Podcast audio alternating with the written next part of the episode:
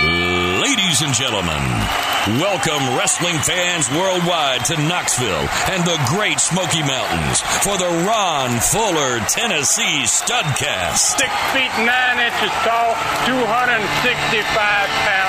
This historic podcast from one of the most respected and successful wrestlers and promoters will follow the footsteps of the largest and oldest wrestling family on the planet. The Tennessee stud, Ron Fuller. Through 93 years and four generations. The stud has arrived. Old school or new fan, this unique broadcast will educate and captivate as Ron details decades of professional wrestling's growth with truly unforgettable stories. I want those people out there at home to hear the stud. Sit back and enjoy the ride with the Tennessee Stud. The Tennessee stud.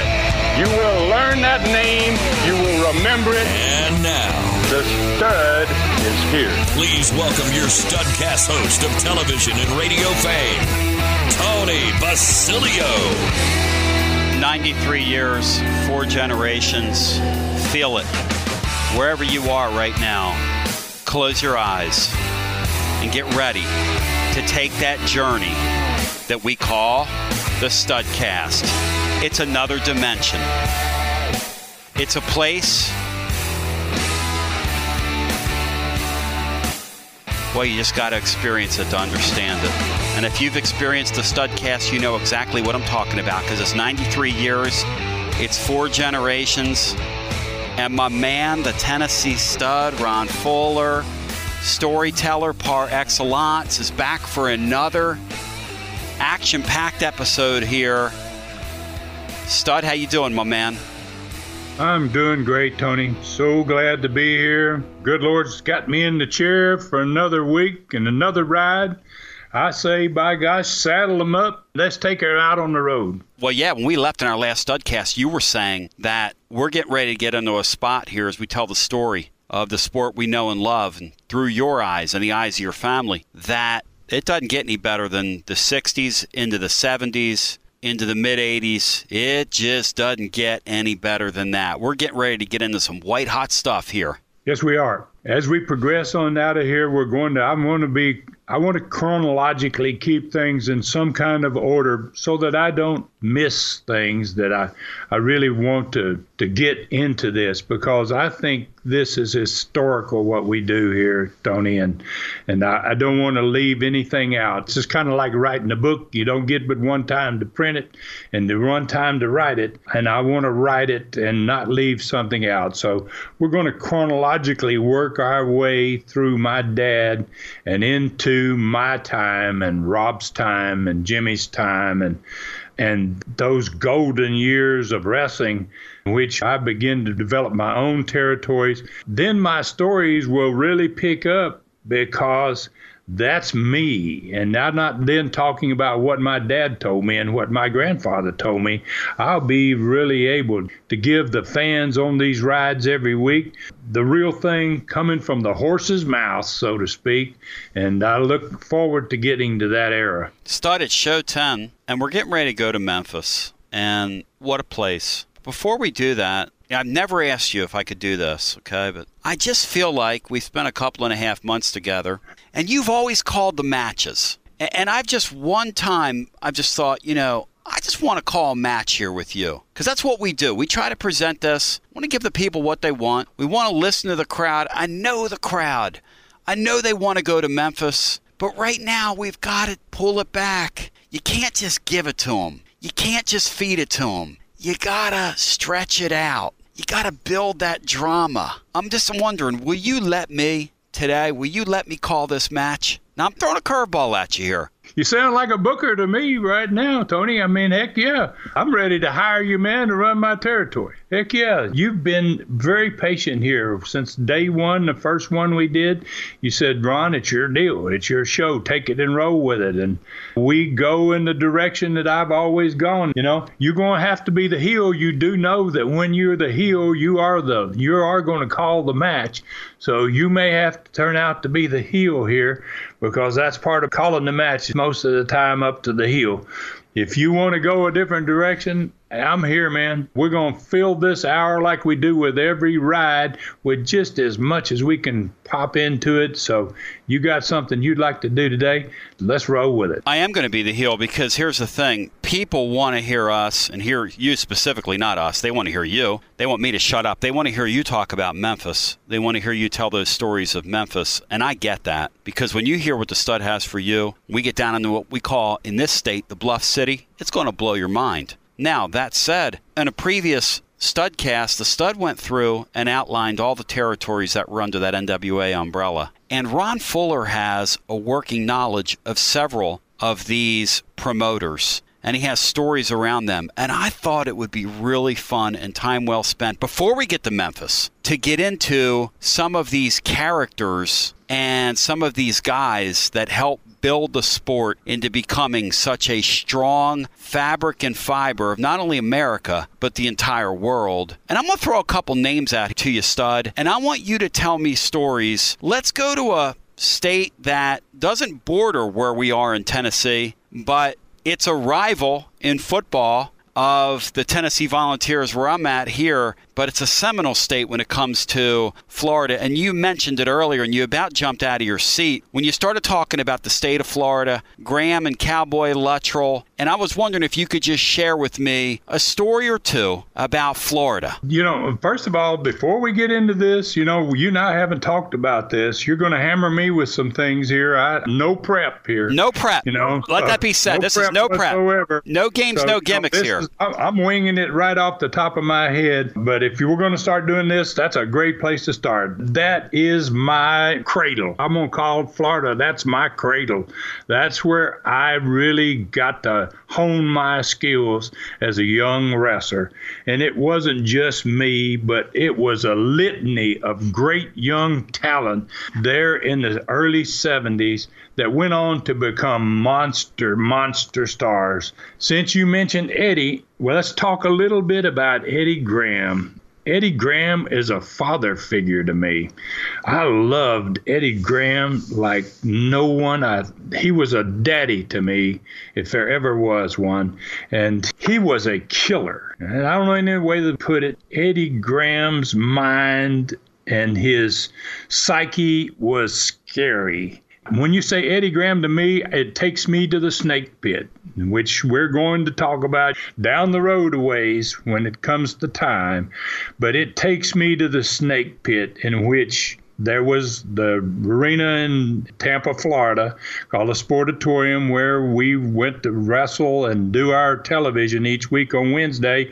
Gordon Solie, God rest his soul, one of the best of all time it was a monumental time frame and there was that little ring that sat there all week long in one of the hottest buildings in America with the TV lights broiling you and temperature outside 98 degrees, the humidity at 90%, and no windows and, and very little air. It was a horrible building to have to work in, but it had some of the best wrestling shows brought out of there in the world. Eddie and Cowboy Luttrell were main stockholders there. Later on, my dad becomes part of that. Back in 1970, when I went there, and in 71 or so, when we started doing the snake pit thing, we used to bring guys in there. If you wanted to be, if you were a mark and thought that wrestling wasn't real and thought that you had ability to just be a wrestler, I've seen it on TV, I can be a wrestler, I'm tough as you guys, then it was open game for anyone that wanted to come into that sportatorium, the building was called, and have an ability to, to wrestle a wrestler and see how tough you were. That was the aura of the snake pit. And the name was so appropriate because Eddie was the he was kind of like the head snake. He owned the company and he loved it when this happened. He knew in advance you had to make a reservation down and show your skills. And those skills were normally done around 10 or 11 o'clock in the morning because Eddie liked to sleep late, but Eddie wanted to be there to witness the fun. And not only to witness the fun, but to make sure that the pain was delivered properly. And what he did is he would come in there were there would be me and Bob Roop and Hiro Matsuda, sometimes Jack Briscoe, Don Curtis, Gordon Nelson. I mean, it, it, was just a litany of people. You never knew who was going to be there.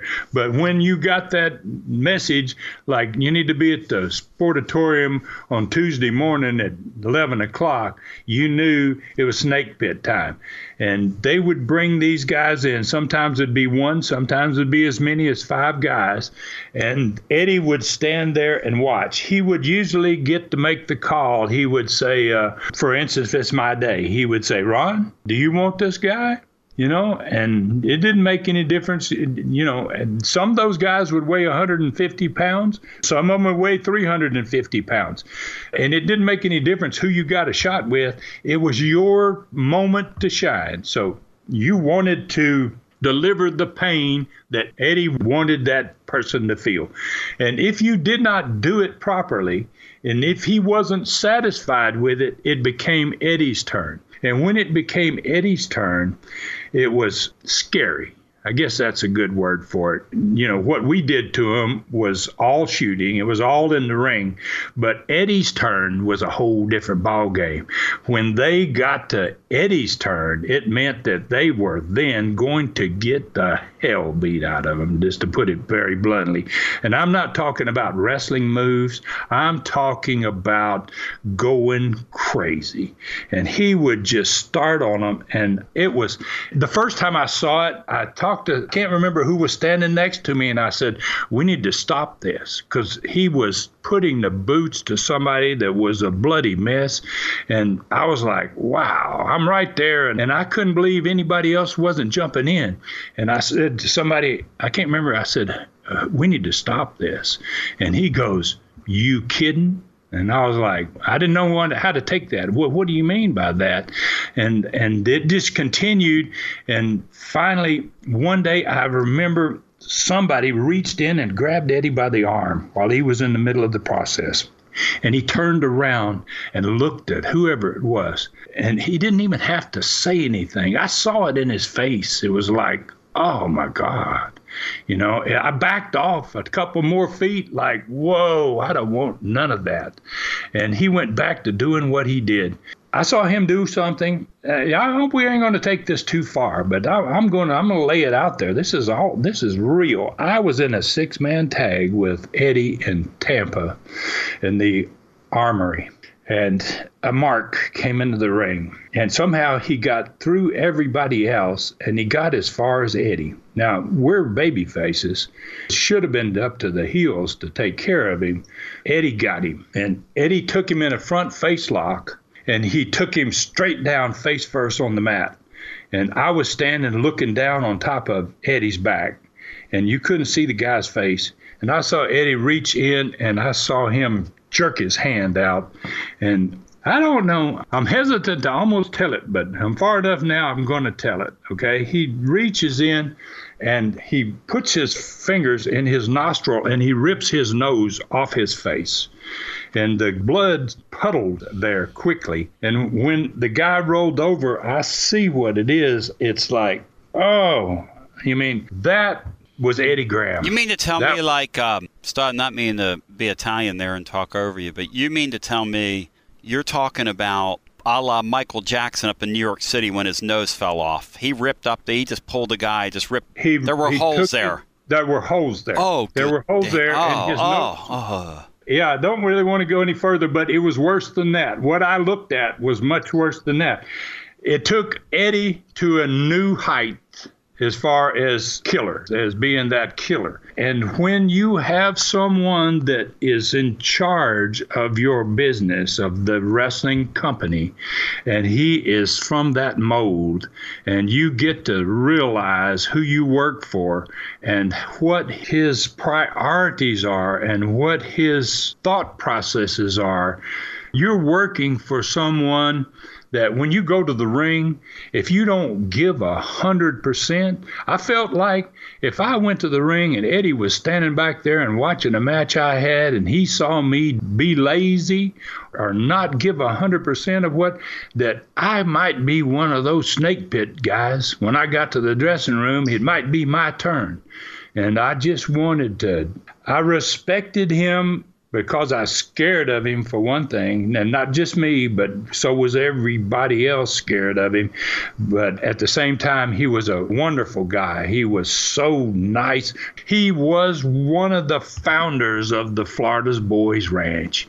I mean, he spent millions of dollars of his own money to find a place that boys with no parents could live their lives and grow up and in a good fashion. He was a tremendous role model in the Tampa market and in the state of Florida. They wrote articles in the paper about what a great guy Eddie Graham was, but the few of us that got to see the real Eddie knew that there was someone else inside that body. Unbelievable stuff there on on Florida and Eddie Graham. You'd mentioned the word crazy before you said Eddie Graham liked to go crazy, which reminds me of the Funks down in Amarillo, Texas. When I say the Funks to you, what do you think? I think all kinds of thoughts. I love the Funks. Uh, geez, I, I, mean, those guys, they they are classic guys, and they grew up like me, man, sons of a wrestler. I'm not going to tell a Junior or a Terry story now because I have so many of those down the line when we go to Japan. We're going to go to Japan way down the line here, and I will have two episodes on Terry and Junior and what type of guys they are. But I'm going to talk about Senior. Dory Sr. And I got a great story about Dory. I'm glad you brought him up. I haven't thought of this story in years. And I can't remember who told me this story, but they said that Senior had two guys working as a tag team in his territory. And he did not like something that he saw in the ring that they did. They came back to the dressing room and he confronted them both of them. Both of them big guys. Cannot remember who they were. I just remember the, the gist of the story. And the gist of the story was to give me an impression of who Dory Sr. was. And so Dory Sr. goes and he, he complains or he says, I, you know, I don't like whatever you did and you're not giving your all or whatever. He gives them an assessment quickly of the match they just had and they don't like it. So when they don't like it, one of them says to him very bluntly, he goes, Who the hell do you think you are? or something to that effect. And that's about as far as he gets. The story is that Dory Sr. knocks him cold with one punch. The guy's just starting to mouth off at him, and he pow, catches him right on the chin, and the guy goes down face first in the dressing room floor. Dory Sr. standing over top of him, his partner now, doesn't say anything. He stands there. Dory looks at him and he goes, Do you want some of this? And the guy goes, Yeah. And I can't remember who the two guys were, and I wish I could because it's really, really good part of the story. But so the guy goes, Yeah, I want some of it. And boy, here goes Dory Sr. tears into this guy, and whoever it was beat the dog shit out of him. They beat Senior to pieces. And they, the guys in the dressing room dragged the guy off the top of Senior. And Senior gets up. He's all bloody as heck. He's staggering around in the dressing room and he looks at the guy. His partner now is about to come to on the floor. He's sitting up there and he's kind of leaned back against the bench. He's been knocked unconscious. And Senior looks at him and he's staggering around and he points at him and he says, You you're fired. He goes, You are not tough enough. And then he staggers backwards and he looks at the guy that's beat the hell out of him and he goes, You, you're fired. he goes, You're going to be my champion, by God. You are what I'm looking. So there's your funk story. That's a great story. So the Apple, as far as the, the, the old man was was the hardcore champion way before Terry was, is what you're telling me. Oh gosh, man, Senior was a bad bad dude. Senior was a really bad dude. He was in the ilk of Eddie. In fact, Eddie and Senior were tremendous fans and friends, had been for many, many years. And they had probably worked somewhere together along the line to be as good of friends as they were. Because Eddie used to talk to me a lot about Senior. He really, really respected Senior. Those two guys were really bad dudes. Three a little change up here. You had talked earlier, Stud, in one of the Studcasts about how none other than Ray Stevens, who goes on to be a great champion in his own right, goes on to be a star out in San Francisco, but he started under your family, under your umbrella in the Gulf Coast. But you eventually had a chance, I know, to work with Roy doing some research into you. What do you remember about Roy Shires in San Francisco? I don't remember Ray Stevens very well too because I obviously got the chance to wrestle against Ray Stevens and one of the best tag teams that was ever came from Ghana and they used to come to Florida in the winter and spend the winter with us down there was Nick Bockwinkel and Ray Stevens. There is no better talents than those two guys. It was a phenomenal experience to work with those workers. And Ray got his training, got his name, made his name working for Roy Shires. Now, I went to San Francisco and wrestled in 1985 against Jimmy Superfly Snuka in 1985 in the Cow Palace. It was an event for me. I really loved going out there, and I I remember Roy Shires, oddly enough, from the NWA meetings when I was first going into the NWA. In 1975, I became a member of the NWA, youngest promoter ever to get in the NWA. And I remember that the meetings were, it was a room full of wrestlers. All of them had been wrestlers, or 95% of them had been wrestlers before they became promoters. And it was some bad language in there, to say the least, on occasion. And one that was premier and top of the line was Roy Shires. And I remember that Roy would get up to say something, and he'd say 10 curse words before he said a real word. I would scratch my head and go, geez, man, what kind of guy is this guy? So it became a joke, and Muchnick was the president, and there'd be a tirade that'd go on, and he wouldn't even be mad.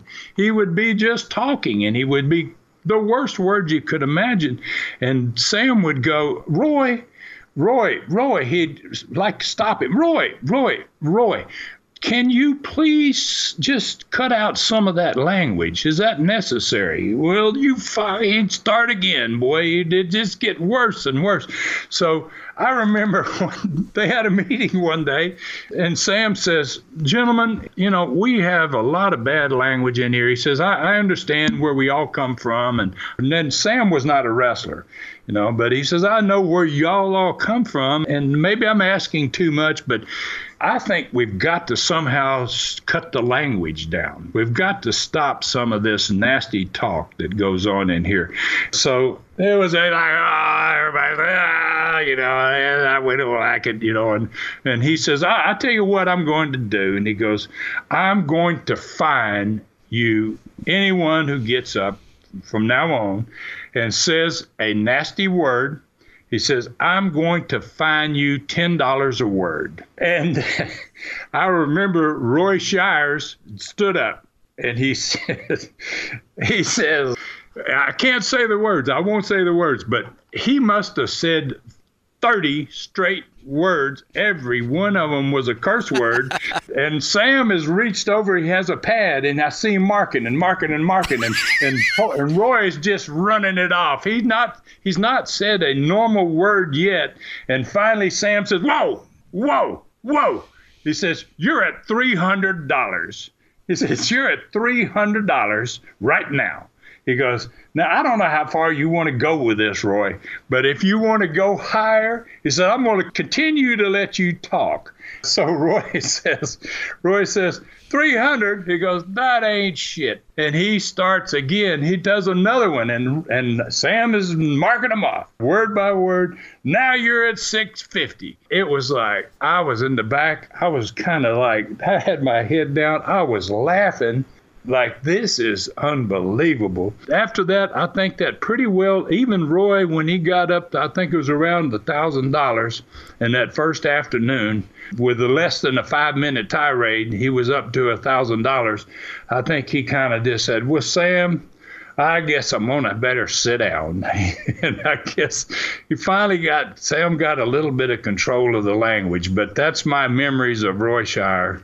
That's beautiful, man. And I'd say we got our money's worth out of you in our first segment today because we're about halfway home today on the Studcast. And how have I done here so far in calling the match, man? Because we're going to do some questions when we come back on the other side. And we've got some great ones today, so I hope you're ready for that. But what would you think of my match calling there? I love it. I just love telling stories. Uh, sometimes I forget all the things I know until something like you just did jogs my memory and you know, when when you first said I'm going to ask questions about some people, you know, I'm like, whoa, I, I don't know about that. You know, I, how am I going to remember anything? And then luckily, I mean, you know, it just seems like bang, whatever you say, I've got a lot more San Francisco stories to be honest with you. I made a uh, note. Uh, some, yep. Don Fargo and Bob Roop and crazy stories about San Francisco, and someday we'll get to those. Off the top of my head, that's my best Roy Shires off the top of my head it's fun stuff. When we come back, we were telling you off the top, first of all, that was not a work, that was a shoot. I, I did not say to him before we came on today, hey, I want to do this, I want to take it in this direction. But I knew the stud would let me do it because the stud's been pretty honorable toward me as far as in other ways. And I knew he would say, you know what, we're 10 in let's do that. I'll, I'll, let you call a match. And if he didn't, well, then he didn't, and I would have edited it out, and you wouldn't known about it anyway. As it is, though, we come back. We are going to do some questions, and we're going to introduce that magical place in the wrestling world that we call Memphis. In the meantime, a brief timeout. We're going to continue after these messages from our man David, who's holding it down. And, you know, we hear his voice, stud David, an Alabamian himself, he's got the golden voice, doesn't he, my man? Oh, he's got a great voice. I mean, I wish I had his voice, to be quite honest with you. You know, when he says Tennessee stud, I almost get goosebumps. It's like, where the heck does he get that voice from? So, and he's a great guy. I love him. He's a he's a really great guy, and uh, what a talent! What a real talent! I mean, finding him when I did and how I found David is remarkable. It's like the good Lord's involved to bring me to a person like he is. The great David Summers will now have the floor as we turn it over to him. And it is time for us to take just a pause, a brief pause here on your Studcast. TB and the Stud back on the other side after these messages. You're listening to Studcast number 10, featuring stud stories as told by the legendary Ron Fuller, the Tennessee Stud, and hosted by Tony Basilio. This Studcast will continue in a moment. Ron Fuller, the Tennessee Stud, is constantly making changes to his website, tnstud.com. It's tnstud.com. If you go to tnstud.com and click on Gallery, you'll notice the addition of many new photos as always, there's a reason for what he does for all of his fans. And now let's go to the Tennessee Stud himself for this website update. Thanks, Dave. I appreciate this opportunity to thank everyone for the tremendous success we've been having with both the Studcast and the website. I've been telling these stories about my family members for 10 weeks now, and I realize that every great story deserves a visual accompaniment to make the listener's enjoyment even better. Sometimes a picture is truly worth a thousand words, and I think that's what it is in this case with my Studcast. That's what we have done for our Studcast listeners. Please take a look at the new gallery at Tennessee Stud, that's tnstud.com, and you will now see my grandfather Roy Welch, his brothers Herb and Lester, his bear Ginger, my father Buddy Fuller, the Fields brothers Bobby, Don, and Lee, and my brother Robert and I when we were kids.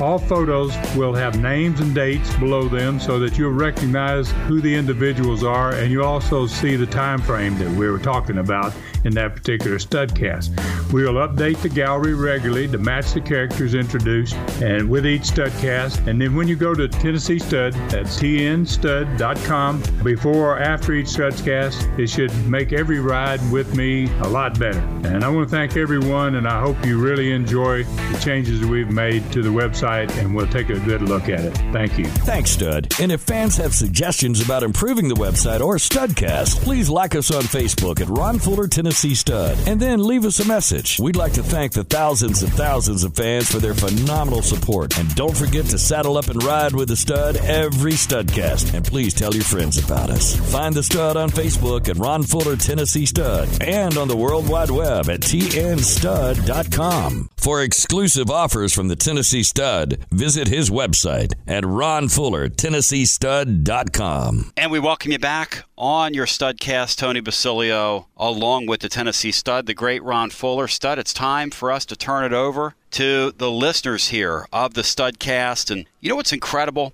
is the number of people all across the country who we're finding and all across the world. And today's questions are indicative of that as they come from different parts of the country. Yeah, not only that, you know, I see on the website of mine, I check sometimes, and it's unbelievable what we're getting in the world outside the United States. Our audience, it's a phenomenal. England is really hot for wrestling, and they are big time players in our studcast each week. Australia, because I've been there, Japan. Japan is becoming a big time area and a big time market for our studcast.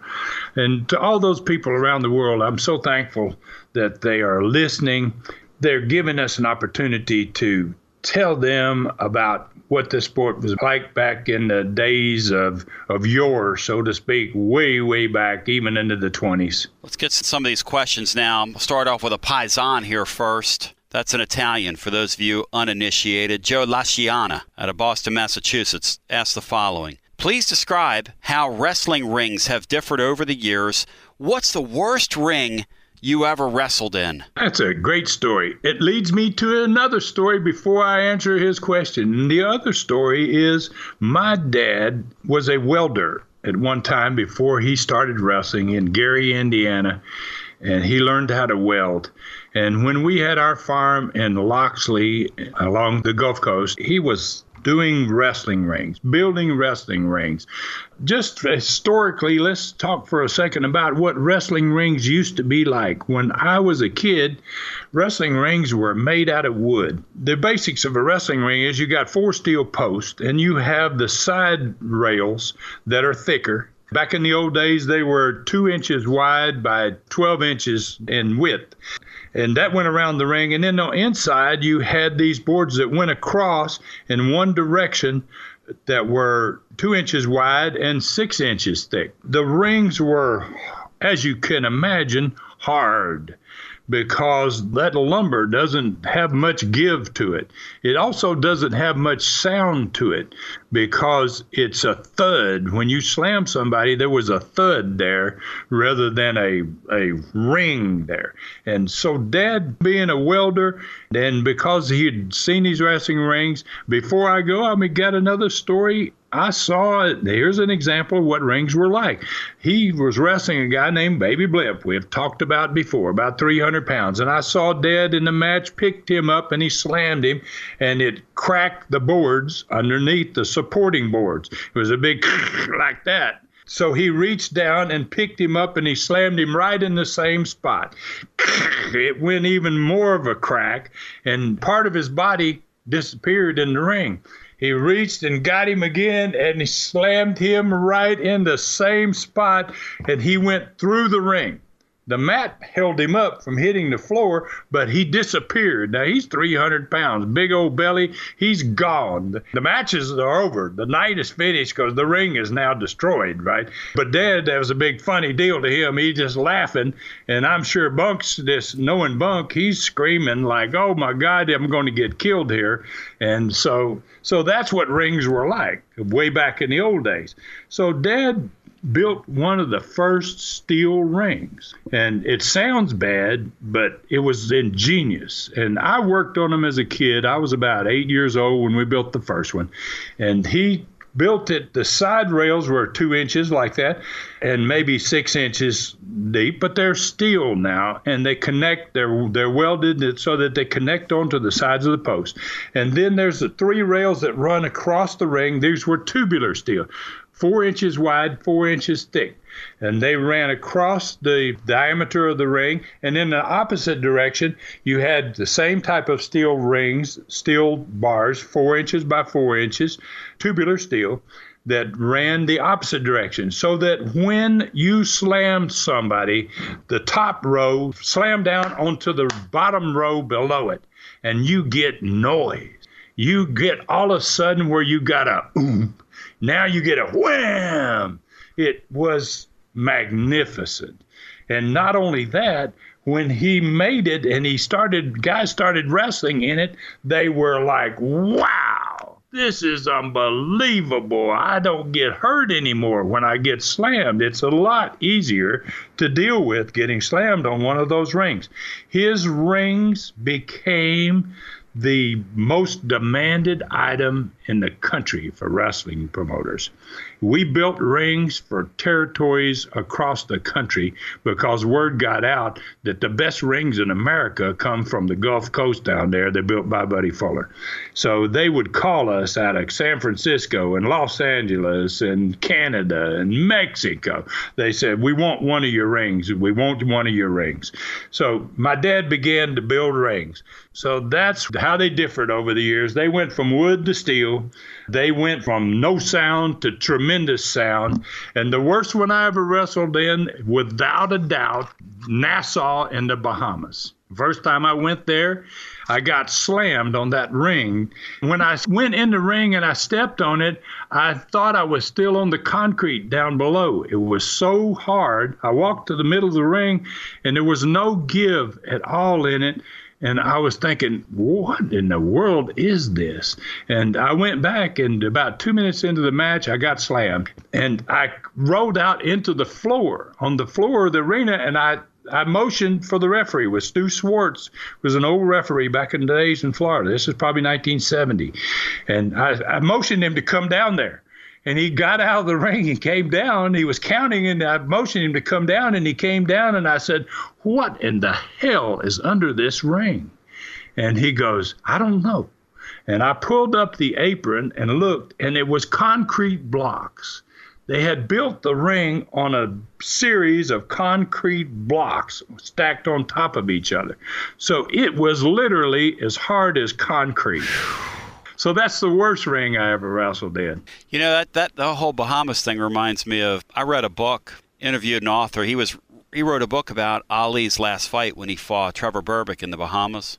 That place was so third world, which is to your point here. They had to borrow gloves that all the competitors used that night. They had to go off the island and find boxing gloves to use that night. And they were putting this thing on a pay per view. So they had to helicopter somebody out and they told the fighters, don't cut the strings.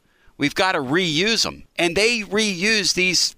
Think about that, Ron. Think of, now you think about you out there trying to survive. This is Ali's last fight. You go into some of those third world places and you present your sport and you kind of do it at your own peril, right? I'll tell you, I've told in one of my stud stories that I do for Jim Cornette's experience, and one of them is the Bahamas. And I'm going to tell it here, you know, but I'm going to tell it in chronological order.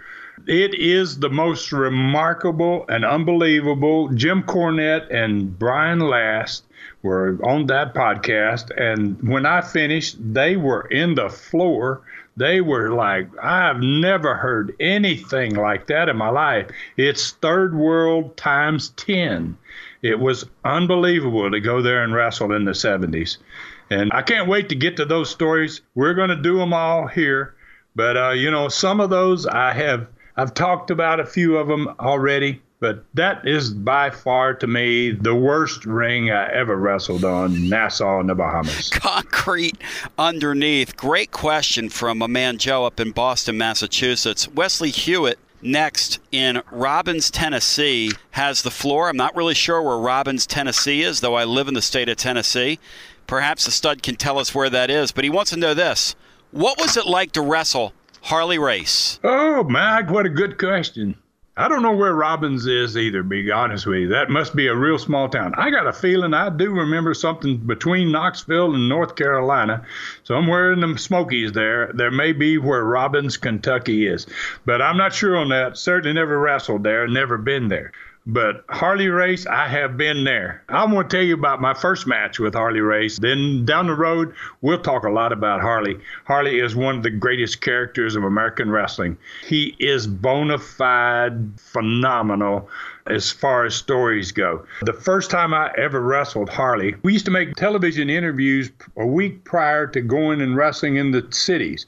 And I remember the first time I wrestled him was in Miami, Florida, and I'd forgotten who I was wrestling that night. That day, I went to the gym and worked out big time. I went to the beach and sunned, and then I went to wrestle that night. And when I got in the dressing room, Harley was not champion yet, but I had heard of him, but I'd never seen him wrestle. I said, Who am I wrestling? And they said, Harley Race. And I was like, oh man, man, I hope I didn't do too much today. You know, I'm already a little bit tired. And I remember that match.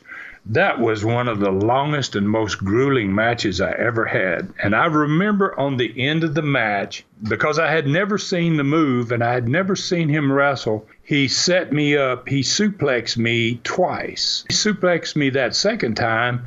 I was pretty well done. And he climbed up on the top rope and I remember I didn't see him make the climb, but when I looked up, he was standing on the top rope and he put his arms down by his side and he came off the top rope head first with his arms down by his body. He looked like a torpedo coming in to sink my ship. And he placed his head, the side of my head, between my neck and the side of my head. He hit me so hard with his head that, you know, I'm going to have Alzheimer's someday, and I'm going to say it's part of it is your your fault, Harley, because he knocked out my lights that night, and they counted me out. It was years before I got another chance to wrestle Harley Race, and I had some of the greatest matches I ever had in my life against Harley Race as time went on. Never did he do that move to me again. He never got the opportunity again. Harley was a really, really tough, gutty, hard working, one of the best wrestlers that ever lived. Man. If you're out there, Harley, I want to say hello to you. Tell you, man, again, how much I respect you. What a wonderful, wonderful performer you were in the ring. It was an honor and a pleasure to be in that squared circle with you love hearing stories like that. And we thank Wesley Hewitt from Robbins, Tennessee. Anytime you bring the name up of a great like Harley Race, we are here with you. We stand with you. Third question here on the Studcast. Shannon Fuller, beautiful Troy, Alabama, asks Did your dad and your grandfather train you, Robert, and Jimmy? Well, my grandfather, no. Roy, we were small. We were in you know, never was I around Roy much past, say, 12, 13 years old. So I wasn't at an age where I'd have been trainable, obviously, to do any wrestling during Roy's time. I would have loved to have been trained by Roy. I know it would have been great training. I know I would have learned a lot of shooting that I never got to learn. I would have liked to have learned the inner workings of what really really made wrestling what wrestling is. I never got that opportunity with him. With my dad, it was a different scenario. My dad really wanted my brother and I, Robert, to be wrestlers and he made it crystal clear to us from the time probably we were about 12 years old. I can remember living in Memphis. He built a ring and left it in the middle of our barn. We had a really expansive barn. It was huge, and they had horses. We had a lot of horses there, and we dealt with them all the time. But that ring was made for us, basically, and Dad spent a lot of hours training us to shoot. There was no working. There was he didn't train us how to do any of that. We only got trained to shoot for the entire time. As a matter of fact, my dad never showed me anything but how to shoot. And that I respect him for because he did not want to deal with, with how it's going to be in the ring and what the difference is going to be. He wanted me to be tough and he wanted me to be able to not only protect myself, but to protect my sport. And he, he led both Rob and I in that direction. Jimmy got into a little bit of that when he came to visit us because Dad liked the opportunity to take a new face and put us in there and to show Jimmy a few things. Jimmy had a great relationship with my father, and my father loved Jimmy just like he was one of us. So my dad trained me a little bit. Answer to your question, to his question is is my dad trained me and Rob quite a bit, and Jimmy occasionally. Roy, I never got the opportunity, and I'm sad to say that, to wrestle my granddad, to actually have him show me some things, and I would have given anything for that opportunity. But that's a great question. So, when it came to actually wrestling itself as we currently know it, who would have trained you there? How would you answer that question? Who would have trained you? Actually, uh, when I really got ready to be trained to wrestle, it was a wrestler named Corsica Jean. There was a tag team. They were Corsica, both guys from Corsica. It was, uh, I guess that's an island somewhere in the Mediterranean. And Corsica, Joe, and Jean were two tag partners, and Corsica Jean lived in a little town outside of Atlanta. For about a year, Rob and I made trips constantly from Locust Grove, where we lived, across to where Corsica Jean lived, and he really taught us our first training really in how to work and he was great. I thought he did a great job with us, and other people have said, "Hey, your training was really good." He did it because of his respect for Dad. He had wrestled for Dad, in several different territories, Dad's territories, and he had a lot of respect for Dad. And Dad obviously had a lot of respect for him because when it came time to train us to work, then Dad sent us to Corsica Jean. By the way, Corsica is it is an island in the Mediterranean Sea, one of the 18 regions of France located west of the Italian peninsula, southeastern of the French mainland, north of the Italian island of Sardinia. So there you go, man. And you even learn geography here. And speaking of geography, to the west of us, now that our question and answer segment has come and gone here, we've got to pick a winner here. Now, here are your choices Joe Laciana out of beautiful Boston. I've pronounced his name a couple times now. Wesley Hewitt from Robbins, Tennessee. Shannon Fuller of Troy, Alabama. Stud Who's our winner this week? I think I'm going to do your friend there, your Italian buddy from Boston. I really like the question about the rings. It gives me an opportunity to to go into something that I probably would never have talked about and got into. And and what a great question because I'm sure everybody wonders about what a ring is really like and how they're made.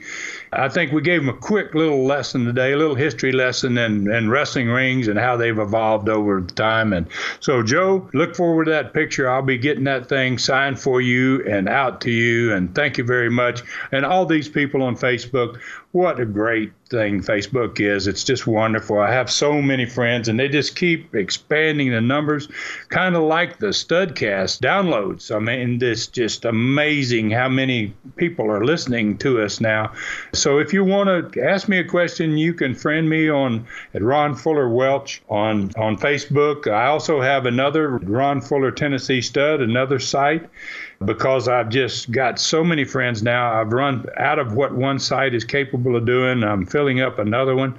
And you can ask me a question if you'd like. If I answer it and I pick you as a winner, you'll receive a free autographed picture from us. And I enjoy this segment. It's wonderful. Wonderful, Tony. It's it's fun. It is fun. And now we know where Corsica is. I still have no idea where Robbins, Tennessee is, but Stud, I do know this. I know where Memphis is. And I know that Memphis is one of the great wrestling territories of all time. And I know that before your father, Buddy Fuller, went to Memphis, what passed for professional wrestling down there was a rather cheap imitation to what it became. And so let's, here at the end of this one, introduce Memphis as we set up our next studcast. Memphis. Well, we'll just talk in terms of wrestling. Just real quickly, I'm going to tell you how bad it was. Maybe that's a good way to start the, the discussion of Memphis. We left Gulf Coast, and Mobile area, and we go to Memphis. I remember going to the first match in Memphis. I was in the fifth grade, and I was used to seeing those Gulf Coast crowds. And I looked out there, and Ellis Auditorium was the name of the building.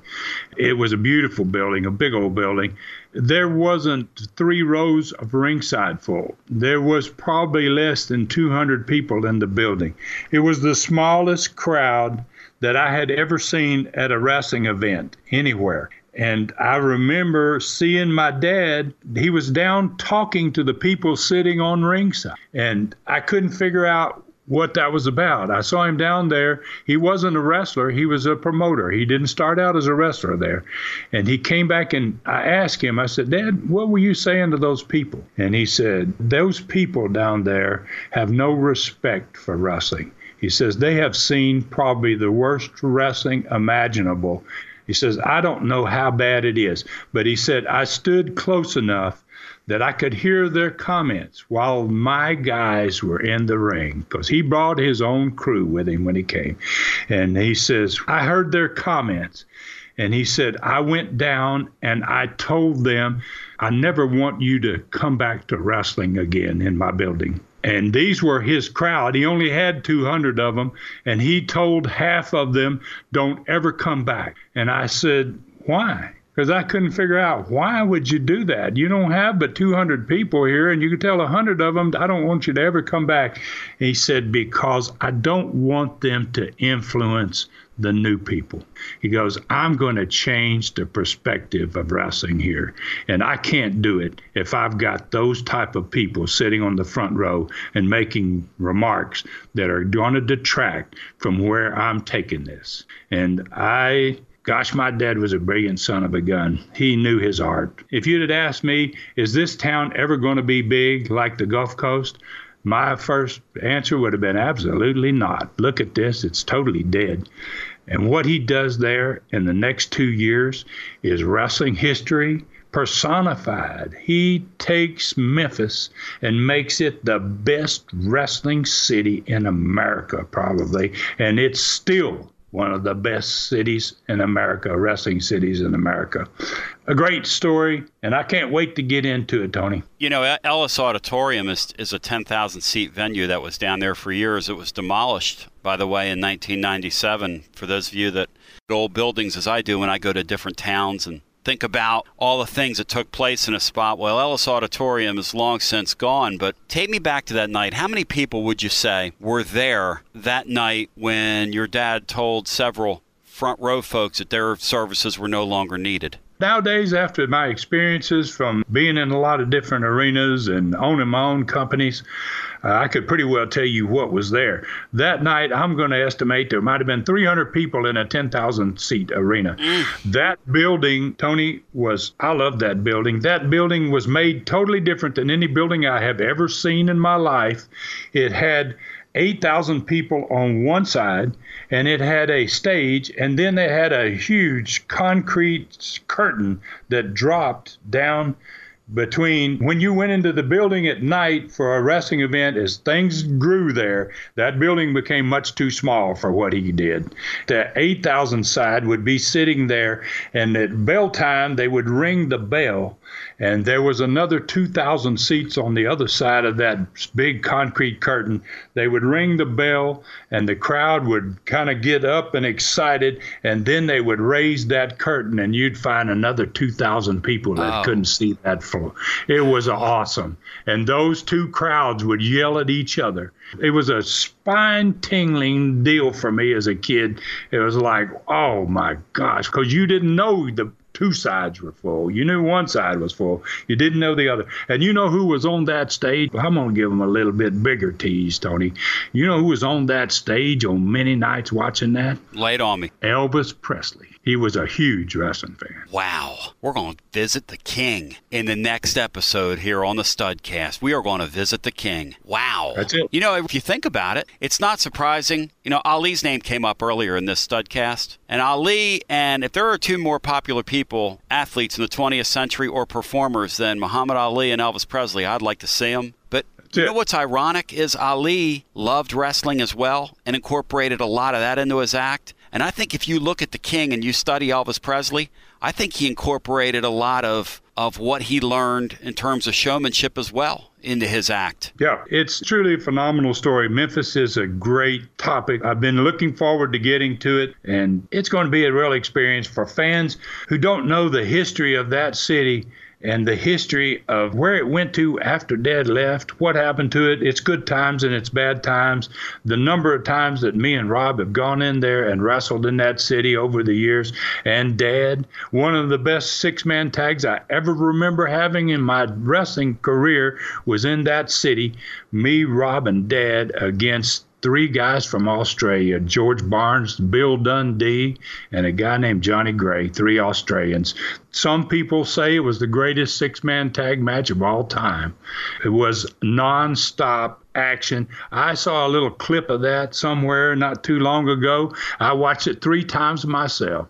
I said, wow what a darn match. It was unbelievable. So, you know. Wow. Wow, you're getting me excited, man, for the next Studcast. I do want to say on the way out here, as our time is about expired, that please connect with Ron on Facebook at Ron Fuller Welch. Also, tnstud.com.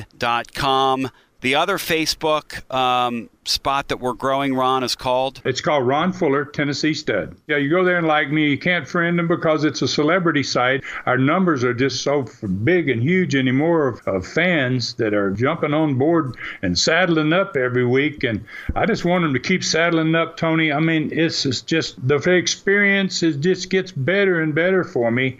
I just can't wait till we sit and jump on another ride. I never know where we're going, and all this just nights in my memory. Things come to me that I like your segment today when I gave you the match and said you call this match. I mean, I feel like I'm getting a release here that I never thought I would get from being involved in something like this. I'm getting to tell my story and my family's story and the story of this business, not just my family, the story of this business, the history of this great sport. And I'm just honored to be sitting in this seat every time we do one of these studcasts. And I can't wait to get back to Memphis. Oh, man. When we come back on the studcast, it's going to be Memphis. It's going to be the King. It's going to be more of those stories you hear the enthusiasm in the stud's voice. It's palpable. And again, Ron Fuller, Tennessee Stud on Facebook, TennesseeStud.com online. You can find me at TonyBasilio.com. And if I can get one plug in, Ron, for something we're doing here now that it's football season, on Sunday nights across the Southeast, we're doing something we call Southeastern Sunday Night, which is a celebration of the football week that was, a look ahead to the week that's going to be. It's no holds barred, it's mayhem in the PM. We're having a lot of fun with that program.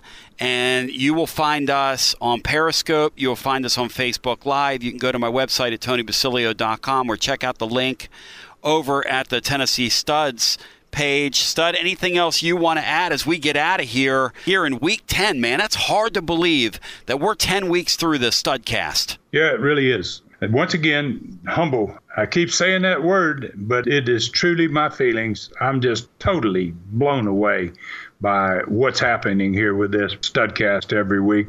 Had no idea that we would ever do the numbers that we are doing. People are saying things about us. Tony, the comments are just, I read them and I like shake my head. I can't believe how well we are being accepted and, and what we do is becoming important to fans worldwide to tune in here and hear not just the stories, but hear the history of what we put our blood, sweat, and tears into my family for 93 years. And God has blessed me with this opportunity. And all I can say to those that listen every week is, God bless you as well. And, uh, and tell your friends and let's saddle up a bigger darn troop every time let's make that ride as good as it can be. 93 years, four generations. We join you next. We are going to go to Memphis. We are going to get to the Mecca when we come back on your studcast. In the meantime, how about it, David? If you take us home one more time, the dulcet tones of David Summers, meaning, unfortunately for us, that another week has come to close, that another week has passed here on the Studcast, and we must close another episode for the Tennessee Stud Ron Fuller.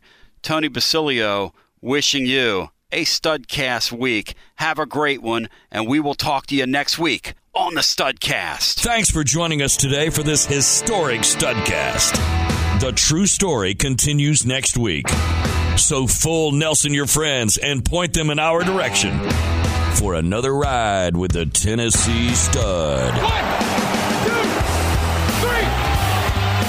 This is David Summers saying so long from the great Smoky Mountains.